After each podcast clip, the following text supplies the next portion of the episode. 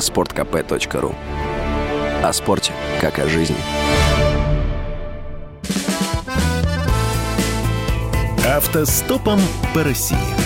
Журналисты «Комсомольской правды» Владимир Варсобин и Иван Макеев едут через всю страну и общаются с самыми разными людьми.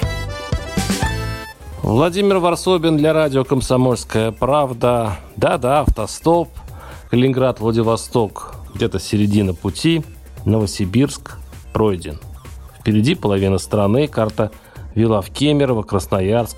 Потом Иркутск, Улан-Удэ, Забайкалье – на конце Земли Владивосток, недостижимый, как Альфа Центавра. Утром Иван достиг просветления. Он не спешил, не скандалил, не рвался домой, не проклинал экспедицию, не пререкался с календарем. Лицо его прояснилось, он стал тих, созерцателен.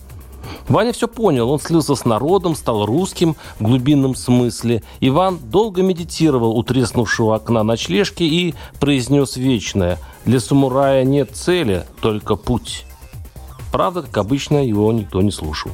В этот момент наш новосибирский читатель Сергей Кутафин рассказывал очередную пронзительно русскую историю. Я даже подумал, эх, а поехал бы с нами Федор Михайлович Достоевский, узнал бы он Россию.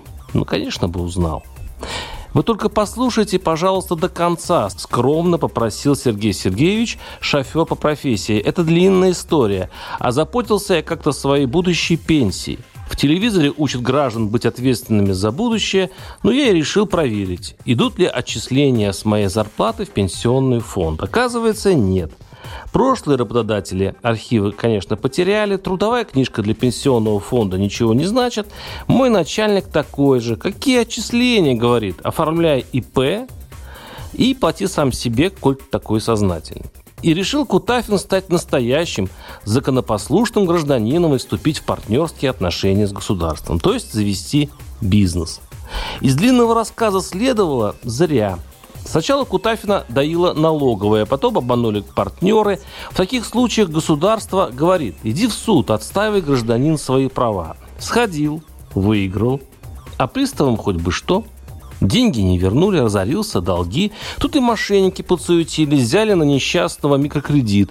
Копия паспорта, оставленная в банке или гостинице, и так может аукнуться. Снова пошел в суд, снова выиграл. И тоже без толку. Тут Кутафьев в надежде заработать опять доверяется государству, записывается на испытания вакцины против ковида. Через полгода первая реанимация, потом вторая. Пока выкарабкивается из больницы, банки описывают имущество и выставляют на продажу дом. И теперь у Сергея нет другого выхода. Единственный способ спасения – снова государство. Пойду записываться добровольцем на фронт, говорит, пойду воевать. Другого выхода избавиться от кредитов нет, а человеку за 55. Видите, Федор Михайлович, что там Раскольников с князем Мышкиным? Вот где настоящая Достоевщина. Арсобин, телеграм-канал. Подписывайтесь и следите за нашим путешествием. Автостопом по России.